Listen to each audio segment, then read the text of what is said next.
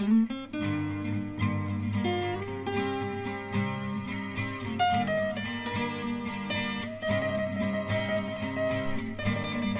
to the Firing Log Podcast Edition. I'm Odin, and I run the Anagama-West.com website.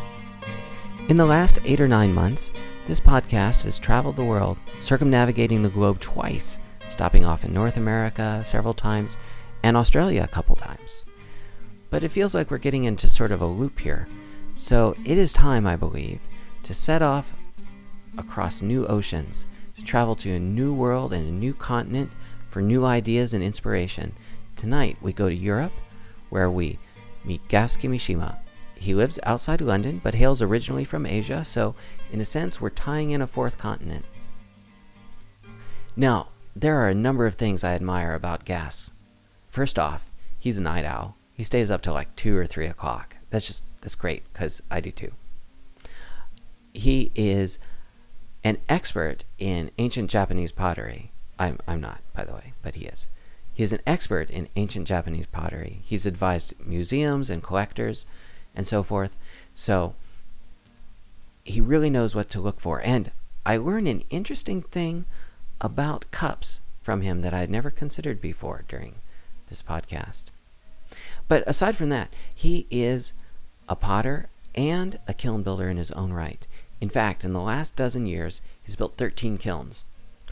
Six of those kilns have been Anagama kilns, structured, or at least some of them, on the same style of ancient Japanese kilns that would produce ancient Japanese pottery. But enough prologue. Let's get to the interview. First off, why don't um, why don't you just kind of outline your pottery experience in general?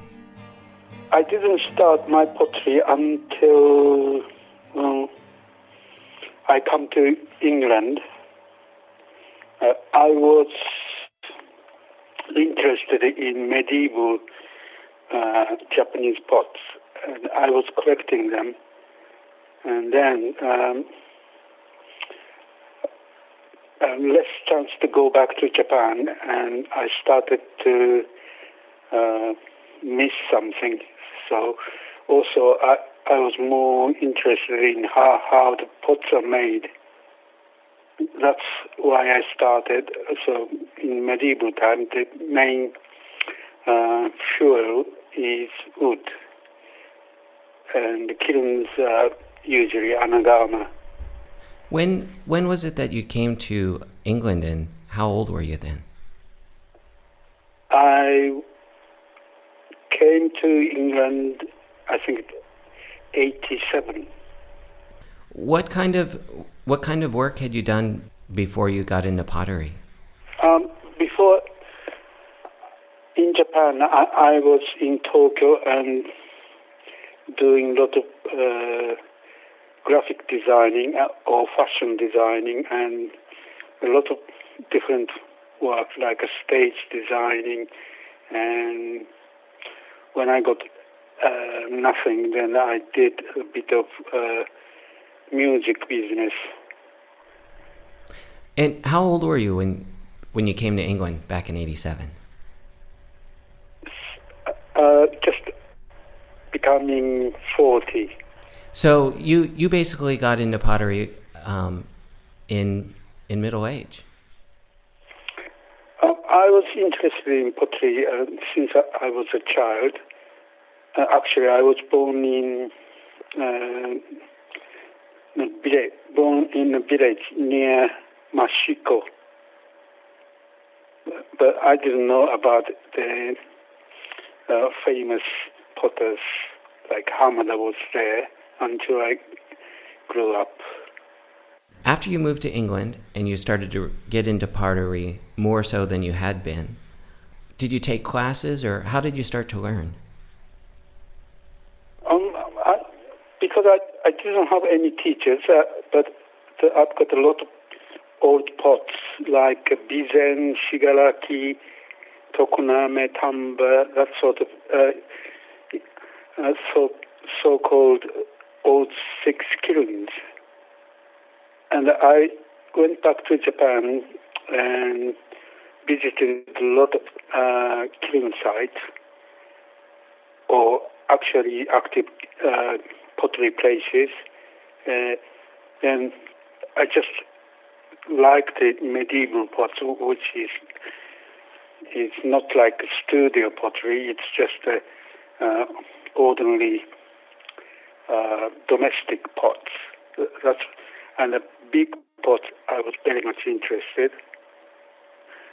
I'm surrounded by my collection of Japanese pots, and I didn't see anything like the, uh, them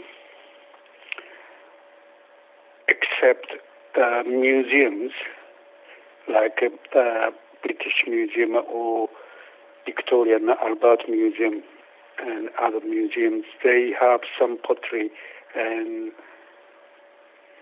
and they're usually uh, uh, behind the glass cases. Uh, you can't touch it. Uh, then I, I I was in London for a while and I visited a lot of uh, auction houses as a part of my uh, business, like antique dealing. Uh, so, so I, there I, I can actually touch the actual object. And that's made me rather happy. Uh, You're talking now about the importance of, of touching the pieces. What do you feel is important about being able to actually handle the pieces in addition to being able to see them?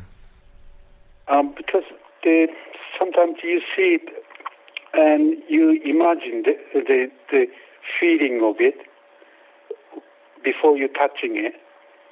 Uh, like porcelain, you think it's very smooth and all the decoration is, if you touch it, but it just feels smooth.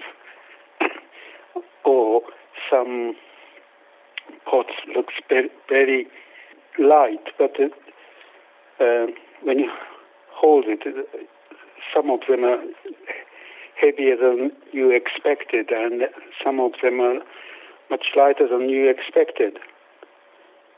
So it's touching and weighing, uh, and so that sort of thing, to me, is, is very important for instance, the, if you uh, see some nice, nice ball, and then you hold it, if the ball is lighter than you expected, then it, it must be quite pleasant because you you put some tea in it, then, then it could be the just right weight after you you have tea in it. But some pots uh, are rather heavy, then you you don't feel feel uh, comfortable with it. Uh, that sort of thing I, I'm very aware of. And Japanese uh, people who love pottery, they almost all of them are just try to touch it uh, and weigh it uh, and feel, feel it. That's the possibly uh, a Japanese tendency and a Japanese important uh, uh, cultures things. I, I, think that was that was very interesting what you just said about a pot. Um, yeah being a little bit lighter than you expected because mm. I've I'd never thought of it that way. I don't. Whenever I've made cups and so forth, I've made them to feel um, right, empty, but mm. never have I made one to feel right when it's full. I'm going to have mm. to try that. That's that's a really interesting idea. Yeah, because the, the pottery, unless you put something in it, then it's not completed because the best pottery basically it's better for some con- or container for, for something like um, water, tea, or some food, some grain. So if I see huge pot, um, which two or three people have to carry or lift it, lift it, then I, I'm not interested because if you live alone and without any uh, tools or some wheels, then you you can't lift it. I like the pot. I can lift it myself. I I know you're you're obviously very interested in in wood fired pottery and kilns. Yes. You've built a bunch of kilns. What attracts you to wood fired pottery? I think that everyone uh, is interested in fire. I think that's the human nature. Uh, e- even the children li- likes to see the fire or fireworks. Uh, so I I didn't think think anything any difference, but the, the wood firing you you can if you go to the wood firing you can see it and feel it and feel the heat and you experience that, that sort of heat on your skin. But uh, gas firing or electric firing, because of the, the, the kiln is very well sealed, and you can see the flames, but you never feel the real heat of it. Also, the wood firing is uh, if you put some uh, different wood, then you you can see the difference of the sound and the heat as well. Oh yeah. Um, Mm. I know when I'm when I'm firing, if I use um, wood from leafy trees, deciduous trees, it's Mm. real quiet. But when I throw in fir or other kind of coniferous wood, it's uh, it sounds like firecrackers going off inside.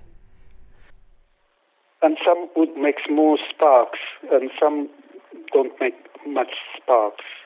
That's so everything you experience uh, with the wood, and that's the interesting, also a pleasure to do it. Mm. Everyone said to me, I, I, I'm, I keep building the kiln all the time, uh, rather than making pots. It's, so a lot of potters are, more interested in um, pots rather than filing.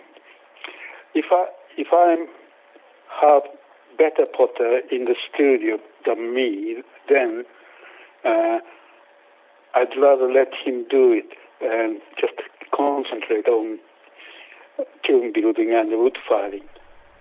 Well, let's talk about some of the kilns that you've built. When did you build your first one? Uh, when I uh, first one was built in 1995. How many have you built since then? I think this time is 13. Thirteen. Yeah, So that's more than one a year. uh, because uh, half of them are raku kilns, so some of them are built very quickly. And the shortest uh, record is in half an hour. Raku kiln was built and fired straight away, um, and dismantled uh, on that day. So D- That's crazy. Uh, what what did you build the kiln out of? The raku that raku kiln that you talked about. It's not my kiln. It's just uh, someone asked asked me to build, uh, and and but they didn't want to keep keep it, so that that's a requirement of them. So, What did you build it out of?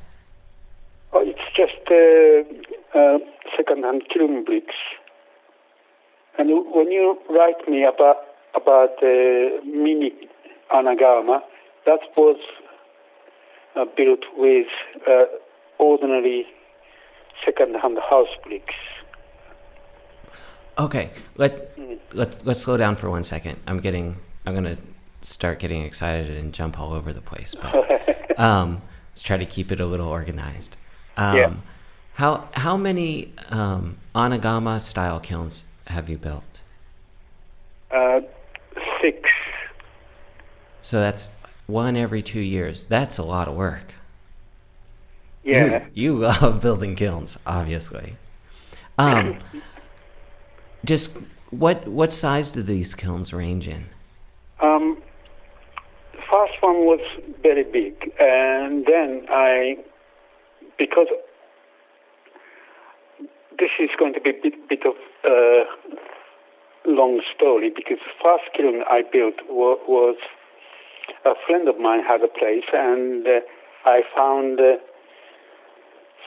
second-hand industrial bricks, uh, and we talked about building Japanese kiln, uh, and I talked to them. I'd like to have a, a medium or modest sized kiln, and and they thought it's going to be tiny kiln. Uh, to, to me, uh, my modest size is between six, six meters, so 30 foot to 50 foot long.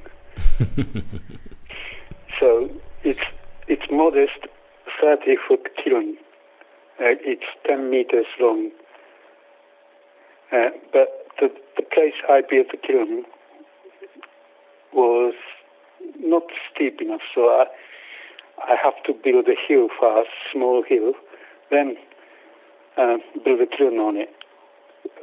So it's rather silly and more work. You have to build a, a hill first, then kiln, and then the roof. So it took a quite a long time. The latest kiln that I built is half buried, so sort of uh, anagama and, and overground uh, brick kiln. Mm. But I think that, that works better for, for insulation reasons. You said you went to Japan and looked at, at old kilns. How did you come up with your design for the first kiln? Um, because uh, first I collected uh, old Japanese pots, like, like medieval pots, uh, bizen and shigaraki things, and I've got something like a 14th century bizen pot and 12th century tokoname pot and 16th century tamba and shigaraki, that sort of thing. And I, I was fascinated at the difference of clay and the difference of uh, ash color on the pot. So I wanted to see see the old kilns, but they're, they're not really uh,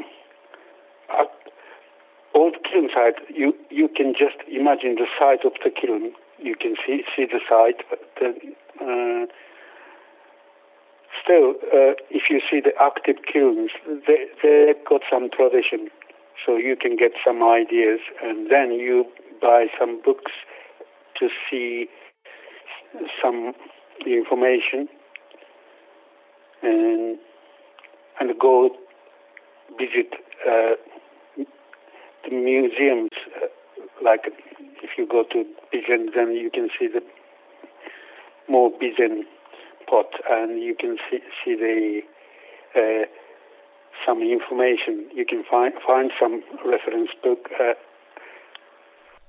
I've noticed on the pictures on your website where you're showing yeah. building uh, Moby Dick.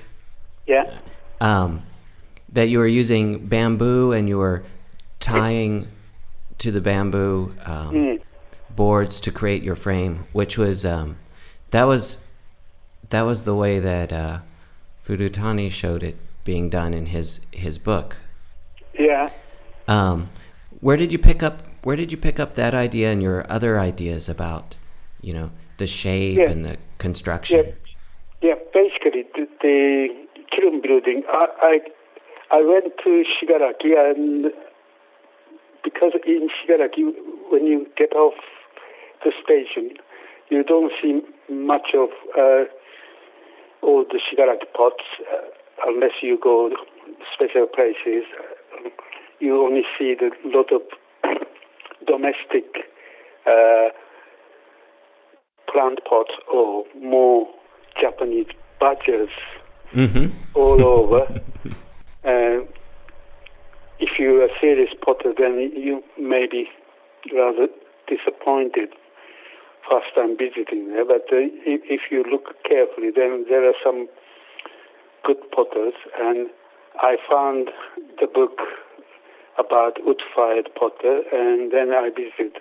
That was uh, Mr. Furutani, and You and visited? I saw I saw his kilns at his place in Shigaraki. He had three kilns, and and the, close by the place called Iga, uh, he had two kilns.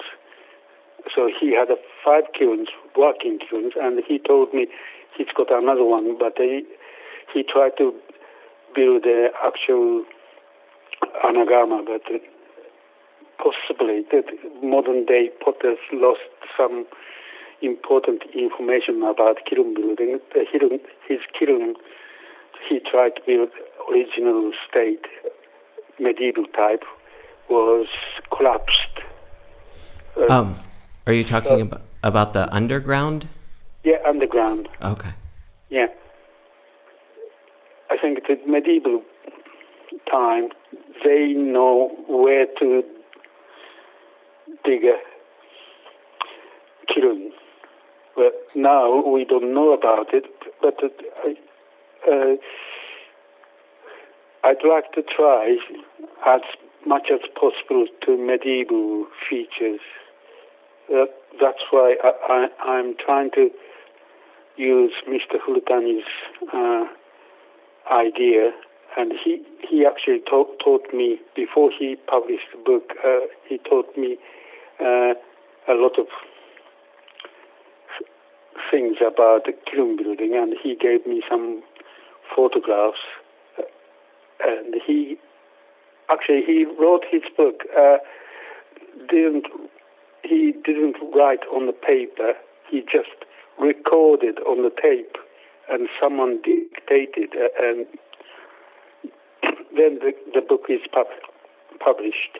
So he had a couple of hundred tapes in the box, Wow. and he said I could ha- have them, but uh, uh, it was tempting, but uh, I I declined because that's rather too greedy to have that sort of uh, information from him. So, so the medieval kilns information is I just visited and uh, and tried to find the book books on the subject. Uh, There aren't many, uh, but uh, I've got uh, some books on very serious study about it, so I can see the difference of, of each uh, area. The difference in the pottery from different areas of the kiln? Yeah, yeah, and the period. Mm. Mm, okay. And so differences in the style of pottery and the results depending on when it was made. Mm. Yeah, that helped me uh, doing sort of uh, a- advising the, the people who are collecting uh, Japanese pottery because if I see similar pots like uh, Tokoname and uh, Echizen, it's a different place, but it's still it's one of the old six kilns. Uh, they've got very similar techniques and similar clay and similar finish. Uh, I visited uh, both both of the places, and I know what sort of clay they're using, and slight difference. Uh, and so, some, someone wa- wants to have Echizen pot, then I can see the difference from Tokoname pot. And it helped me explaining to some museums uh, and some collectors. Let's go back to uh, Moby Dick, the first kiln. Yeah, Um, just some technical technical parts to it. Uh, how much wood does it take to fire it? Um, that kiln, because the, the bricks are rather heavy and dense, so it need at least a week filing. Uh, I usually try to do 10 day filing. Uh, it needs a lot of wood, like a 10 tons at least. And uh, what kind of wood do you use in that kiln? Uh, I try to uh, prepare kind of conifer or, or hopefully a lot of pines, but don't, not like in Japan. Red pine is the best uh, wood to to be to be prepared, but it's very difficult in, in England, uh, particularly I'm living in, near London, still countryside, but not like Scotland. We don't have um, many pines around. So, uh, but mind you, the medieval time, they didn't ha- have uh, pines around because they had a lot of different kinds. They might ha- ha- have a pine, but uh, I don't think they did care about the wood very much, hard or soft uh, or whatever. Uh, they, they, just cut uh, wood around the kiln and used them. And once the wood is run out, they abandon the kiln and go to somewhere more wood, wood available and build another one. You mentioned the kiln was uh, about 10 meters. Uh, how yeah. big is the stacking space in that kiln? How much of that is stacking space? Um, I think it's just uh, over five to six meter. I think it, it's got six meter depth for the uh, chamber because I've got a uh, wall inside the kiln, and behind it uh, we usually call the stemma. Uh, stemma means the sort of wasting wasting chamber, just just uh, so the heat down before it get out of the chimney. Um.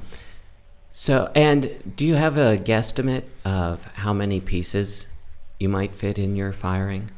Um, I guess that um, all depends on how big the pieces are, of course.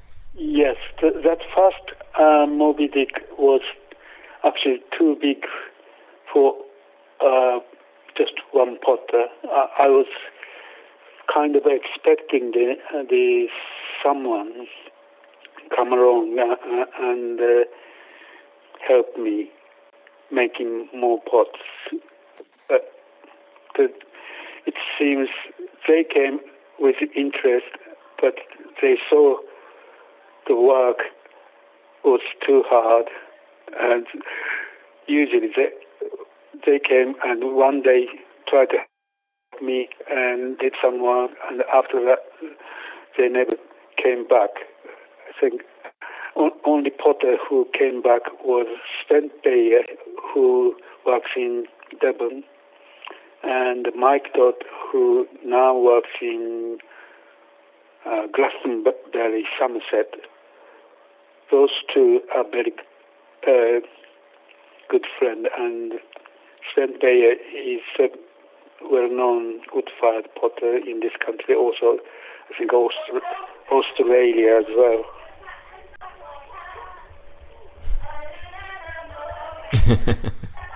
and someone walk, walking down outside singing. But it's still, still the small kilns. That's that's the easy for them uh, and easy to correct, uh, prepare wood for the firing. One firing possibly for uh, three days at the most, then they can do it at weekends.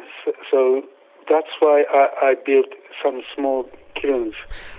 Uh, yeah, I, I really want to talk about the small kilns because I'm I'm also interested in those personally. Um, yeah. So tell tell me some about your small kilns. Yeah. So I, I may talk about big kiln and small kiln at the same time because okay. because my interest is big kiln and the big pots. Uh, if I can, uh, sometimes to, um, if you have the exhibitions, then you, you don't have enough time. Then you have to uh, compromise some somewhere. But the small kilns, it's easy to pack uh, uh, fully or as you want want, and also the filing is not hard work. Three days is just a picnic, but if you do it 10 day filing in winter, then uh, I think it's, it's uh, very hard work. And uh, in the beginning of the filing, as you know, just a small bonfire uh, outside the kiln. Then gradually you build up the fire bigger and pu- push into the kiln. The, the, that part is people are not very interested. They're interested in the final stage of filing. Uh, yeah, we all interested in the final stage of the filing because that's the uh, that awesome uh, flames and smoke is sort of magic for us. So, I can understand the people wanted to see that uh, from the beginning, but then we can't do it. it so it's a patient work. But smoking, I, I think it's nice to um, build and also try a bit of experiment and uh, also attract uh, more people to try, and that makes more good filing things all over. When you talk about a kiln being small, what kind of dimensions are you are you thinking of? Um, smallest, I think I it need if if it's anagama because I, uh, we are not talking about a uh, uh, downdraft kiln or some modern open look like kilns. So if it's anagama, then I think it need at least three meters long. And with chimney or, or uh, with good slope, and without chimney or just a bit of chimney, yeah. In regards to some of the small kilns that you've built, what kinds yeah. of materials have you used to build them? I think you mentioned house brick earlier. Yeah, house brick. If it's old house bricks, uh, I'm not talking about modern house bricks. Uh, if it's old house bricks, uh, possibly uh, more than 30 years old or 50 years old, the house bricks can be used as kiln bricks because uh, the brick clay can stand temperature of, of uh, what we are trying to do. Uh, and uh, because I, I, now I, I started to like uh, not a brick kiln, just a sun-dried brick bricks, which they, a friend of mine in Bizen tried to build, and he built uh, something like uh, how long? Uh, just under 50 foot long Bizen kiln, and he, he said it, it went okay. So next kiln, I'd like to build sun-dried bricks because it, it, kiln building is much easier. What would you make the bricks out of? Oh, just just uh, brick clay and some, I think, a bit of soil in it, But I'm not sure. I have to check with, with some Japanese potters who built the kiln. Yeah. Anyway, let's let's go back to the small kilns because I I'd like a lot of people would try small kilns and just um, just try the possibility of small kilns. But uh, if they just try small kilns and never tried big kilns, then they don't see the whole point of uh, anagama. So I encourage people to build a small kiln and get some taste of it, then going slightly bigger, but not too big like my fast kiln because it, it's really hard work. What kinds of effects do you get, or how would you compare the effects that you get from the Uh, small kilns the kiln, to yeah? the big ones?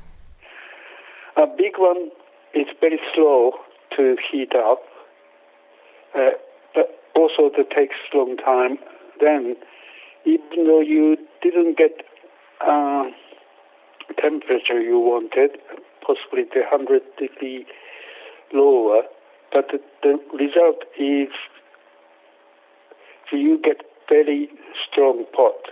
But if you fire only three days, uh, the pot looks well fired, but inside is I'm not sure this word is right or not. It's still raw to me.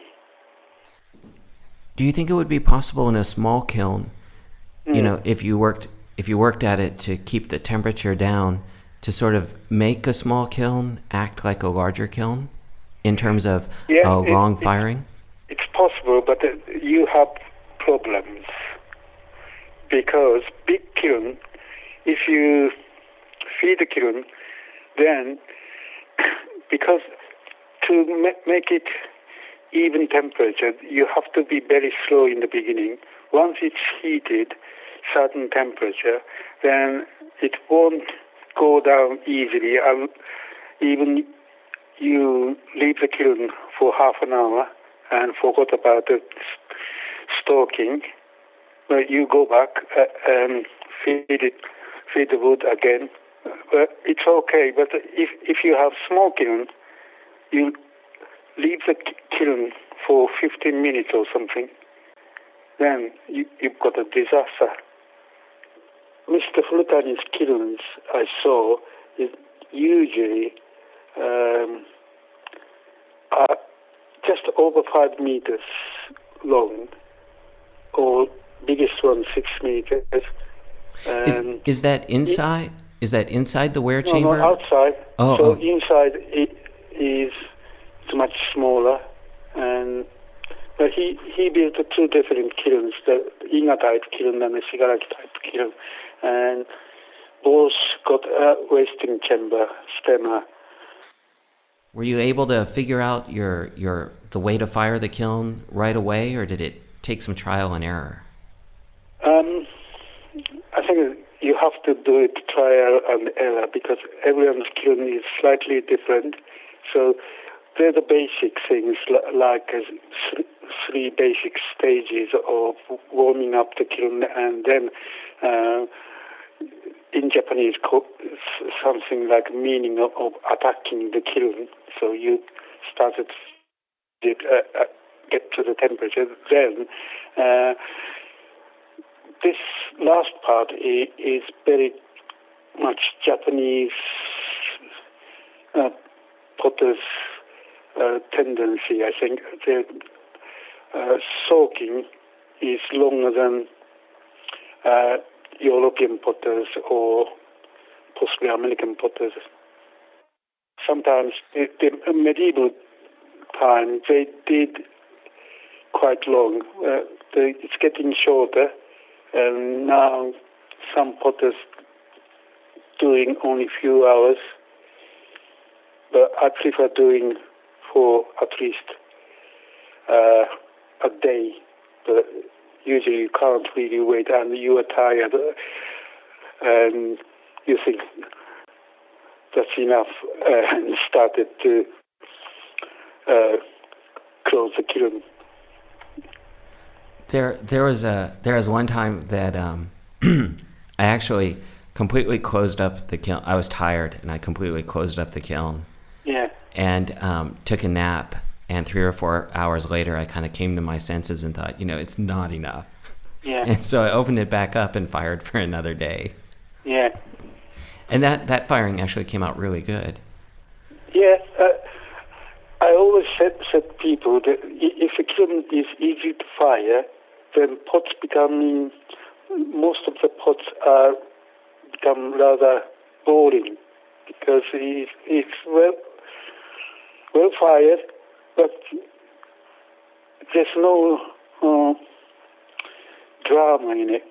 But if you have the storm or, or rain and windy uh, day uh, and mixture of the uh, weather, uh, you don't have typhoons or, or anything, but uh, that makes the firing very difficult. But uh, af- after that firing, you open the kiln, then you find some some disastrous pots, but uh, at the same time you, you find something unusual and very fascinating pots coming out. I stopped using the, the uh, pyrometers and also I stopped using cones because it's it's just make my work too much. I just like the, the feeding wood and from the fire mouth and occasionally go up to the chimney and uh, at the top of the chimney I just put a uh, shelf uh, to see the, just a sort of dump things. Just only adjustment I have at the, at the end of the kiln and otherwise I don't I don't have to go go to I don't want to go up there because I, I just wanted to keep feeding in, in one place. Uh, also, I just I can see the pots uh, because I'm I'm not packing fully. Um, actually, um, Mr. Furutani told me if it's two thirds of the kiln is packed, then that's the that's okay or, or that's ideal. That's what I understood from what he told me. And he, his pot came out of the kiln, look all, all fine. And so I don't want to uh, tightly packed kiln. So, so he suggested a, a loosely packed kiln. Um, it's not loosely packed, but uh, he told me you have to think about it where the flames go through amongst pots. So you have to pack it, uh, the kiln, imagining uh, imaginary flames go amongst pot between the, the big pot and the small pots, how, how they go through the pot.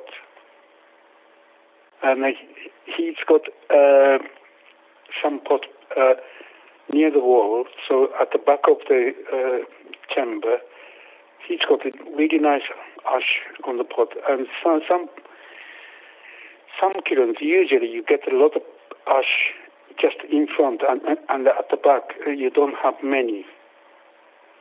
So still, uh, I'm trying to find out how he did it. But now I, I can't ask him because he passed away. Yeah. If you are making Japanese pots, then you don't have to worry about the reduction. You just do the just the putting wood all the time and not worried about the uh, technical things like uh, ash pit or side stoking and the dump adjustment that sort of thing you don't need because Anagama didn't have anything. You mentioned um, that you're building your con- your kilns in a sort of a medieval and, yeah. and a simple fashion. Um, mm. You know, without ash pits and and various kinds of built-in dampers. Um, why why did you choose to go that route? I I didn't mean to criticize modern potters because they they try harder than me because because they they try something they tried their pot something special and something more valuable. Um, but uh, I like medieval pot. Always, I I, I collect a lot of medieval pot. At the same time, uh, modern Japanese potters work, but uh, uh it, they're not uh, like studio pot. In Japan, still strong tradition of, of domestic use or, or useful pots. So I collected some of them, and some of them are better than the old ones uh, because they made in a traditional way and the same area, same clay. Uh, but they found some, some something slightly uh, modern or, or striking pot. So that's why I, I like quiet pot, which you can uh, use it and and pot grow on you, uh, not like a, dramatic, uh, amazing pot.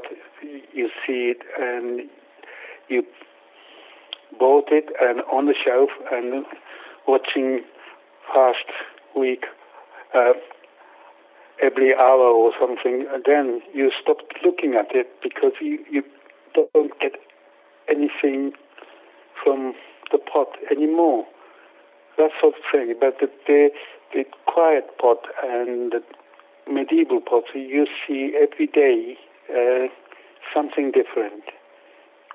So I just like the, that sort of depth of, of the pot. And do you think having um, a simpler kiln is a way to try to achieve those kinds of effects? Yes, for instance, the, if you have pot fired in electric kiln, the temperature reaches what you want, but the pot if you have two identical pots, then you see no difference. And the gas kiln is a slightly, uh, because I don't think that the heat is consistent to, to the two pots. So you see the slight difference. So you can tell which one is which uh, every time. But the, the electric kiln, if you have quite similar pots, then you, you don't see the difference. And the Anagama pot is uh, wood fired, and and in Japan we call the wood fire is a soft flames, and the gas fire is hard flames, and I don't know electric fire is called something, but because it's just the heat, no flames. So just uh, I, am interested in frames and the effect from the frames. So, uh, so someone tried some some, some uh, improvement with Anagama. Uh, I, I think it is, that's okay, but uh, usually people try to make something faster and faster than original um, Anagama firing. So there's no substitute for time. I'm not sure, but uh, I've never seen fast firing with a good result.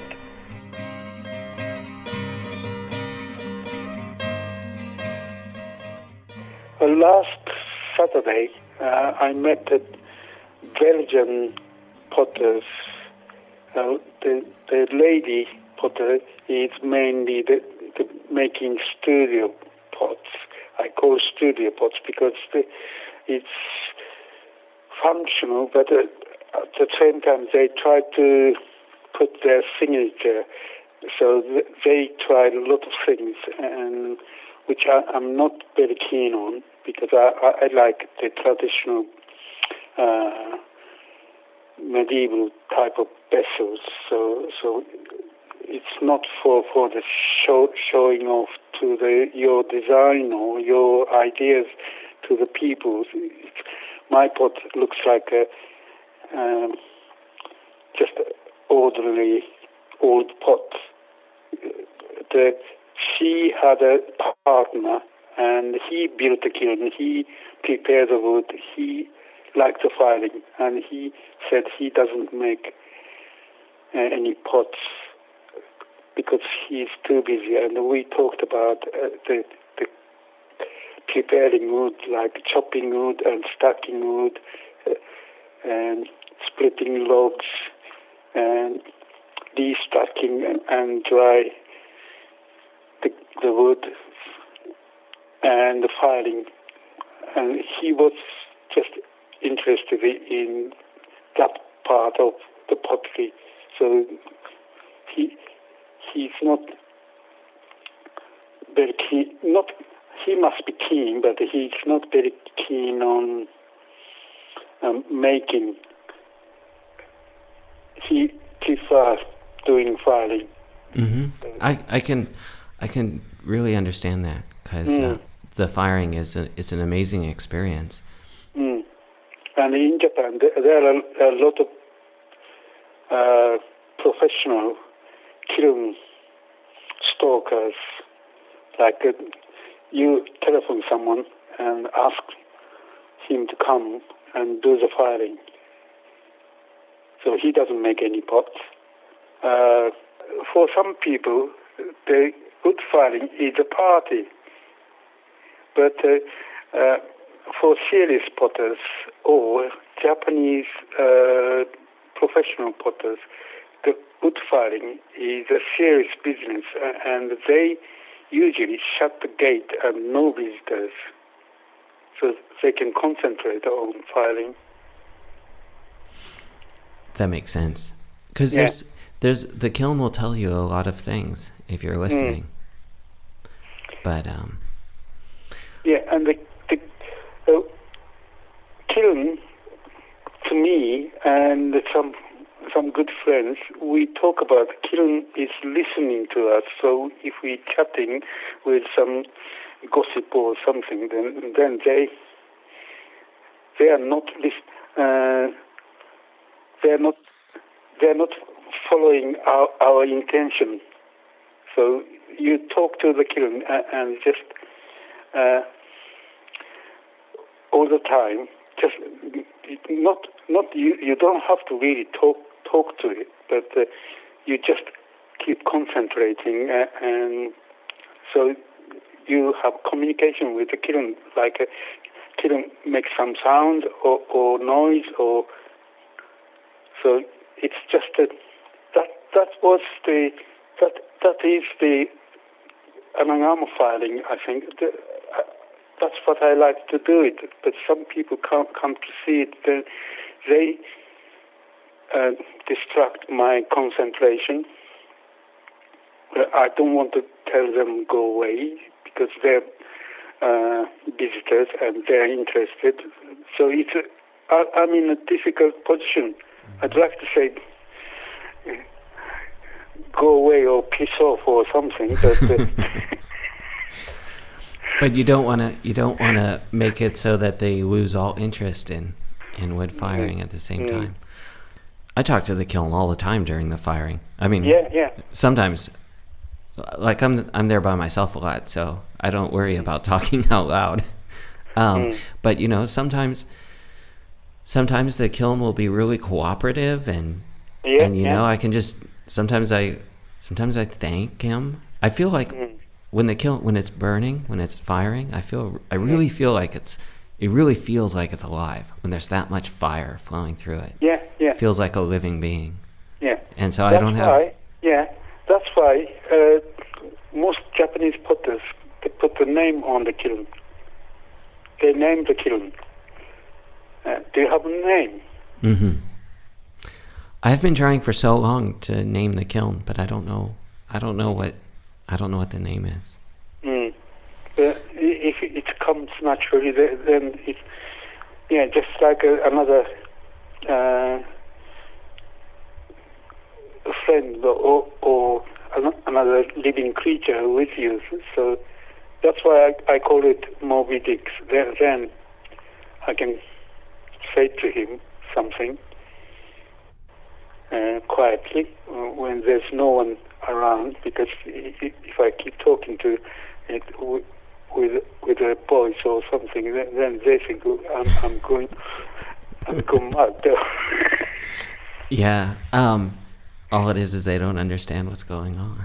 yeah, I think that part of the reason, perhaps, that uh, people tend to not come back. mm.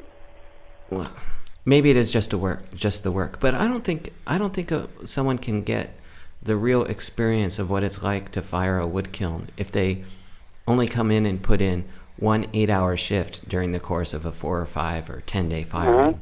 You know, Mm. they only get this little snapshot as opposed to, you know, if you're there from the very beginning and you're there at the very end when you close it up, or even, you know, a week or two later when you open it up and look inside, you've seen the whole process. And I think it gives a, I think it gives a different perspective on. Mm. It's really an ex, I- it's really an experience rather than um, some kind of task. I yeah. think. So so uh, I think that small kilns or small anagamas and then three day firing, uh, if they spend whole time doing it, then they appreciate the, the beauty of it and uh, why it's fascinating. But the modern days, people are too busy, so they want just a quick, instant uh, result or instant spectacular show. That's the, the reason they, they don't come back. Well, I really want to thank you for talking with me tonight, Gas. It was a very interesting interview, and I'm really happy you could take the time out and, um, you know, talk about things that you know r- with regard to wood fire. Oh, it's my pleasure because the, we both like wood filing, and uh, yeah, I'd like to chat with you uh, another time and some other subject. Yes, we've been talking. Um, maybe we could just give it away, but we've been talking about um, having a discussion about Furutani, which I'm extremely interested in that because um, everything. Well, when when I said about building the kiln I'm using, his book was his book was probably ninety percent of the guidance I got in. Oh, I see. Yeah, possibly mine's uh, sixty percent and forty percent is my research. Yeah. Um, yeah, Furutani's book basically was the extent of my research. Anyway, let's talk about that, that subject uh, some other time. that sounds great. Have a good night, Yeah. Gas. Yeah. Uh, thank you for calling me.